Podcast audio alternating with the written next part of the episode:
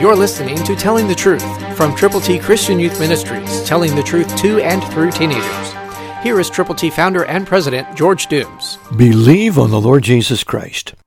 The consistent difficulty that we face in our ministry is having people willing to serve the Lord. Jesus told us what to do. He said to pray. Listen to Luke 10:2, New King James Version. Then he said to them, The harvest truly is great, but the laborers are few. Therefore pray the Lord of the harvest to send out laborers into his harvest. It's his harvest, and we are simply his servants. Ourselves your servants for Jesus' sake is what I want to be, and God wants you and me to work together, I believe, to share the good news of the saving power of the Lord Jesus with people.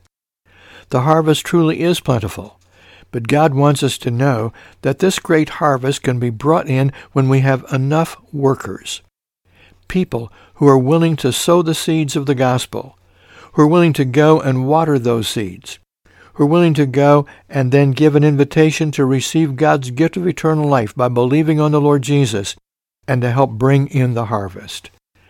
Will you be one of those? God can make you usable, and he will use you if you are willing.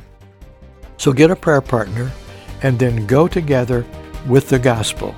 Someone is waiting. Christ through you can change the world.